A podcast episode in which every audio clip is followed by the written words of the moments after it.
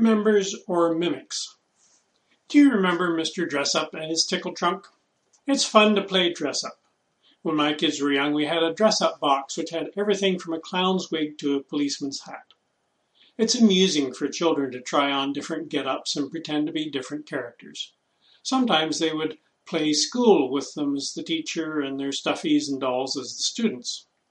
But sooner or later, it's time for supper and the costumes have to come off and go back in the box. Unfortunately, some adults don't seem to grow up when it comes to their religious life. Instead of actually being part of a church, they're content to just play church. They're not members, but mimics. A mimic is someone who imitates or copies or pretends to be someone they're not. Today we're looking at what it means to be a member of a church, the real thing, not an imitation or pretending.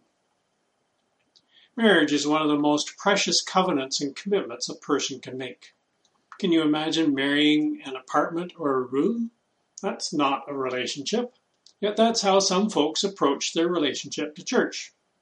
J. Vernon McGee said this If there is no deep yearning for a life that is well pleasing to Him, if there is no stimulating desire to know Him and His Word, Church membership is just like a young man falling in love with a furnished apartment and marrying an electric stove, a refrigerator, a vacuum cleaner, a garbage disposal, and a wet mop. That is just about all it amounts to. Let's stop playing church today and start loving Christ and living for Him. As we look at Romans 12 and this topic of church membership, there are four main elements that stand out. First, it's about God consciousness, not self focus. It's about one anothering, being different but interdependent. Membership is a grace gift, and the attitude with which we serve matters. Tom Rainer is a well known church consultant with much wisdom, and I'm indebted to his little book, I Am a Church Member, from which I'll draw some material today. I highly recommend you get a copy. You'll find it edifying, as I did. First section it's about God consciousness, not self focus. Selfishness is not pretty. When someone is me focused, we can often spot it quickly. It's more difficult when we're the one that's self focused. I was shocked this past Wednesday by the scenes of protesters breaking into the Capitol in Washington, D.C., invading offices, breaking windows, guns being drawn, people killed at the very heart of the U.S. political system. For a few hours, it seemed the nation teetered on the brink of anarchy. It reminded me of the storming of the Bastille in the French Revolution. The crowds were incited by a self focused president who seemed determined to hang on to power at any cost making false allegations of election fraud, willing to risk violence so he might stay in office. Thankfully, elected officials were able eventually to proceed with certifying election results, and the way was opened to an orderly transition of power. But what chaos and anarchy selfishness sparks! The Apostle Paul begins our passage by admonishing believers to focus on God rather than themselves. Romans 12:3 says, For by the grace given me, I say to every one of you, do not think of yourself more highly than you ought, but rather think of yourself with sober judgment, in accordance with the measure of faith God has given you. Do you hear that? Do not think of yourself more highly than you ought. Ugh. We like to have a pretty good opinion of ourselves. The world teaches us look out for number one my way or the highway. Instead, Paul urges we're to think of ourselves with sober judgment, soberly, honestly, rightly. The dictionary translates the word in the original language to put a moderate estimate upon one's self, not overinflated, not in bondage to constantly giving priority to our own preferences. And it's to be, quote, in accordance with the measure of faith God has given you not our ability or our accomplishments which we might brag about, but in accord with the amount of our faith, our trust, our commitment and reliance upon God in every detail of our lives. Is my faith stronger today than it was last month? last year? Have I ventured out in obedience to God's leading in a way that tested and proved how faithful He was? Faith has to do with my consciousness of and reliance upon God. Am I just planning things in a way that relies on my own steam? Being a real member of a church helps us become less selfish. Tom Rainer writes, The strange thing about church membership is that you actually give up your preferences when you join. Don't get me wrong, there may be much about your church that you like a lot, but you are there to meet the needs of others. You are there to serve others. You are there to give. You are there to sacrifice. Rainer offers half a dozen summary statements in I Am a Church Member that encapsulate the meaning of membership in a covenant sort of way. Here's the suggested commitment introduced in his chapter, I Will Not Let My Church Be About My Preferences and Desires. It says, I am a church member. I will not let my church be about my preferences and desire. That is self serving. I am a member in this church to serve others and to serve Christ. My Savior went to a cross for me.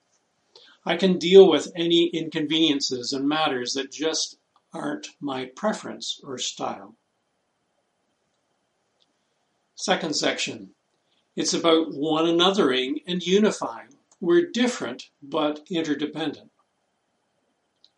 Scripture emphasizes that churches will operate like they should only when every member is functioning within the body. Every member has received different spiritual gifts that need to be used in service to the church. Ultimately, the foundation for exercising these gifts is love, which draws us together even though we're different. It unifies us. In verses 4 to 6, Paul uses the analogy of a human body to make his point about how the folks in the fellowship who seem so different at first glance actually discover an overarching sense of unity and commonality as they apply their various gifts and skills. Romans 12, 4 to 6 say. Just as each of us has one body with many members, and these members do not all have the same function, so in Christ we who are many form one body, and each member belongs to all the others. We have different gifts according to the grace given us. Get the picture? Many members, but one body. It would be a shame to have some body parts without the others. For instance, your mouth and teeth do a great job of chewing, but just as important in the process is your small intestine.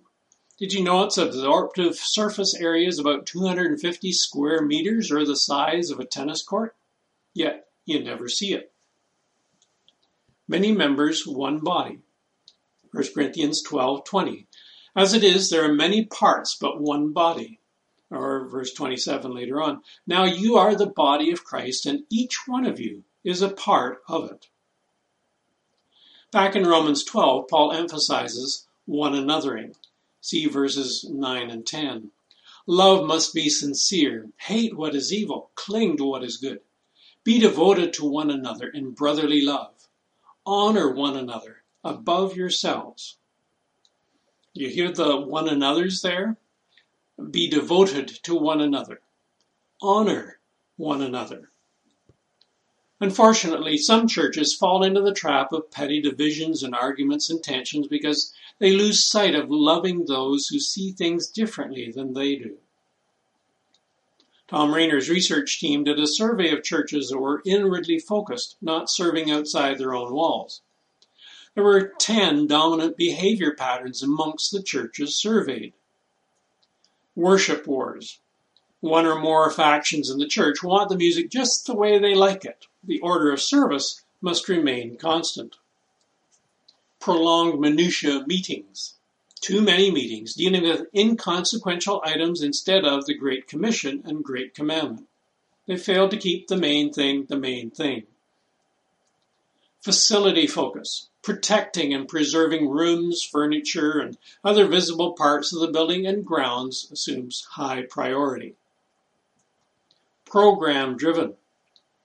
The pro- problem develops when the program becomes an end instead of a means to greater ministry. Inwardly focused budget. A disproportionate share is used to meet the comforts of the members instead of reaching beyond the walls of the church. Inordinate demands for pastoral care. People have unreasonable expectations for even minor matters. Attitudes of entitlement. The overarching attitude is one of demanding and having a sense of deserving special treatment. Greater concern about change than the gospel. Any noticeable changes in the church evoke ire, while there's little passion about changing lives through the good news of Jesus. Anger and hostility towards both staff and other members. last, evangelistic apathy.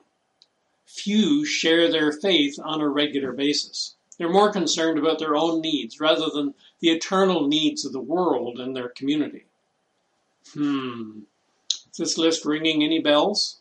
Do we recognize ourselves in any of those characteristics of inwardly focused churches? Our differences should not be leading to division and bickering, but appreciating and loving one another. During World War II, Hitler commanded all religious groups to unite so that he could control them. Among the Brethren assemblies, half complied and half refused. Those who went along with the order had a much easier time. Those who did not faced harsh persecution. In almost every family of those who resisted, someone died in a concentration camp. When the war was over, feelings of bitterness ran deep between the groups, and there was much tension. Finally, they decided that the situation had to be healed. Leaders from each group met at a quiet retreat. For several days, each person spent time in prayer, examining his own heart in the light of Christ's commands. Then they came together. Francis Schaeffer, who told of the incident, asked a friend who was there, What did you do then? We were just one, he replied. As they confessed their hostility and bitterness to God and yielded to his control, the Holy Spirit created a spirit of unity among them. Love filled their hearts and dissolved their hatred. Rainer offers this corresponding pledge concerning the need for being unified. Says, I am a church member. I will seek to be a source of unity in my church. I know there are no perfect pastors, staff, or other church members, but neither am I. I will not be a source of gossip or dissension. One of the greatest contributions I can make is to do all I can in God's power to help keep the church in unity for the sake of the gospel. Next section Membership is a grace gift. It is an outflow of God's rich grace that makes it possible for us to repent, be born again, receive His Holy Spirit, and be united with Christ, walking with Him day by day. In verses 6 and 7, Paul underlines that the differing gifts are assigned according to God's grace. Romans 12, 6 and 7. We have different gifts according to the grace given us. If a man's gift is prophesying, let him use it in proportion to his faith. If it is serving, let him serve. If it is teaching, let him teach. Don't feel shortchanged or unfairly dealt with because your gift doesn't happen to be as high profile as someone else's, or that so and so gets to be greeter while you're delegated to sanitize the washroom between uses. Don't feel jealous because Sam is such a wonderful life group leader while you feel most comfortable tending little ones in the nursery. Paul emphasizes the gifts are distributed according to God's sovereign design, not our deserving or planning. The gifts differ according to the grace given us. 1 Corinthians 12, 18, 24, 25 says, But in fact, God has arranged the parts in the body, every one of them, just as He wanted them to be. But God has combined the members of the body and has given greater honor to the parts that lacked it, so that there should be no division in the body, but that its parts should have equal concern for each other. It's the Lord who has done the arranging, combining, assembling a marvelous diversity of giftings and personalities in a complex way that's capable of impacting all the different types of folks who haven't yet come to know Jesus. Divine grace is reflected in the different functions. Some lead, some serve, some teach, some give, and so on. Did you notice how the apostle began this section? Verse 3 For by the grace given to me, I say to everyone among you. Exhorting and instructing were gifts of Paul by the Lord's grace.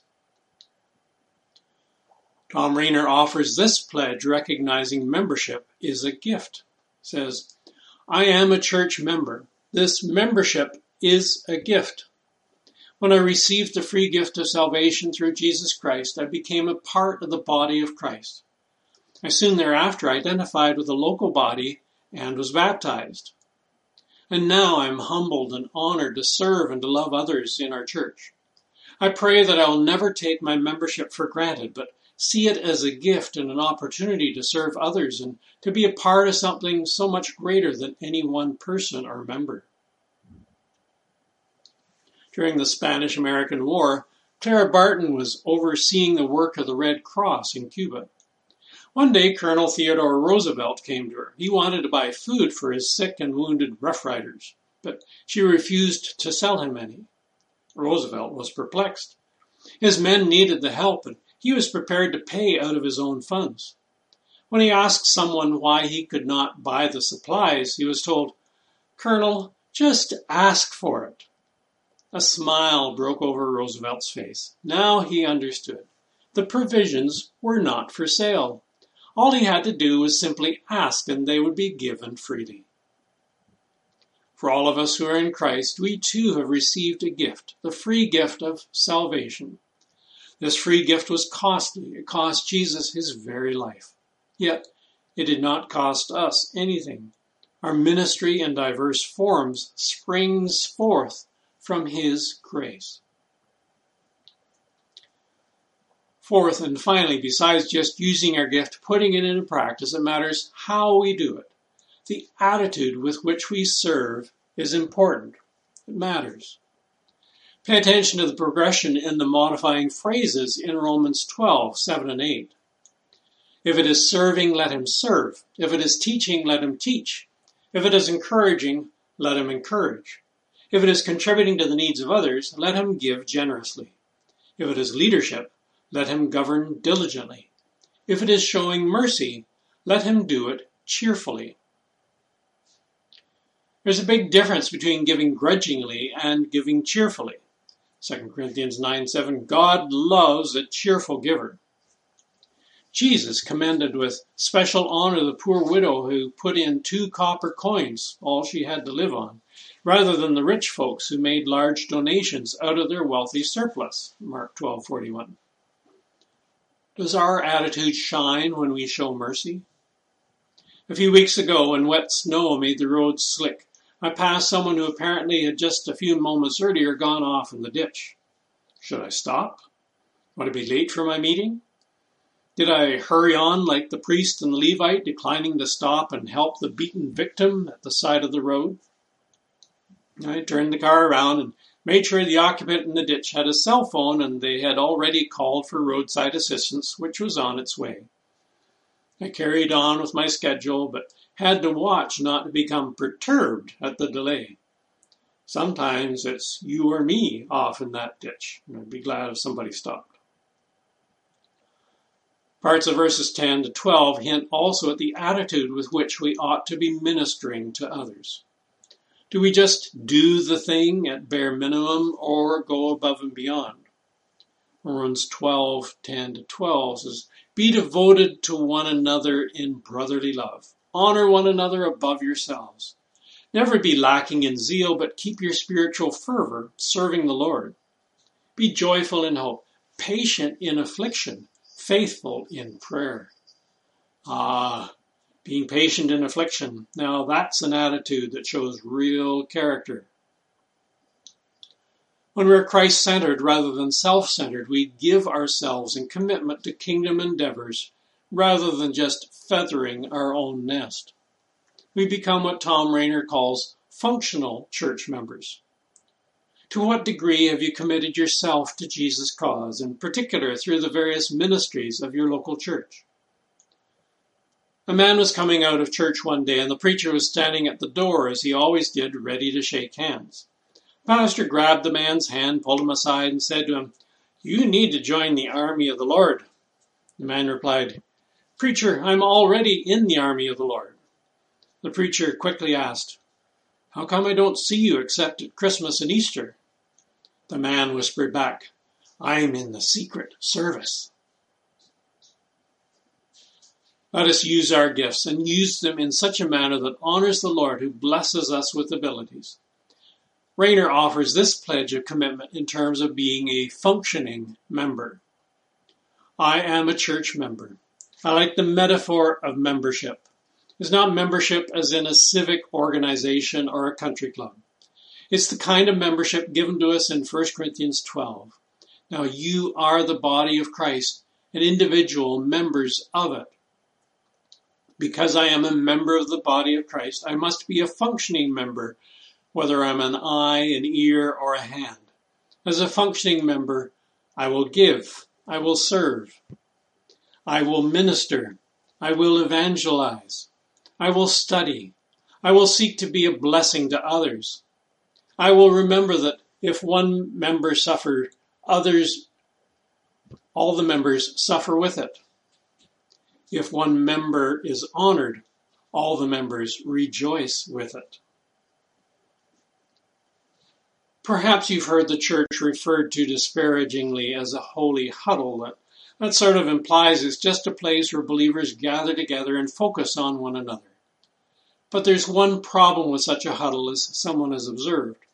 The world around us has a very different perspective of a huddle. When they see a huddle, they see a bunch of backsides and the view is not at all attractive. The church was never called to be a holy huddle or a hotel for saints. The church and its members were called to be a hospital for sinners. To respond to our Lord's calling, we must be willing to serve someone beside ourselves, as the Great Commission implies. Jesus' commission to the church is that we are to go and make disciples of all nations. Now, making disciples does not take place primarily within the walls of the church. In fact, the early church did not have a building where they met each week. They usually met in homes or in the temple. Most of their time was spent fulfilling their regular responsibilities. It was in fulfilling these responsibilities that they were to make disciples. The same is true for us. 72, 36, 14. Hut! Let's pray. Lord, we bless you for your grace, for calling us into the church to be uh, united with Christ and united with one another, with other believers who can help build us up and stretch us and challenge us. Lord, uh, please be with here in Chapel and help us to be functioning members of your body. Help us to be reaching out beyond our walls and to uh, be taking your good news of uh, Jesus' salvation into the world to change lives. In his name we pray. Amen.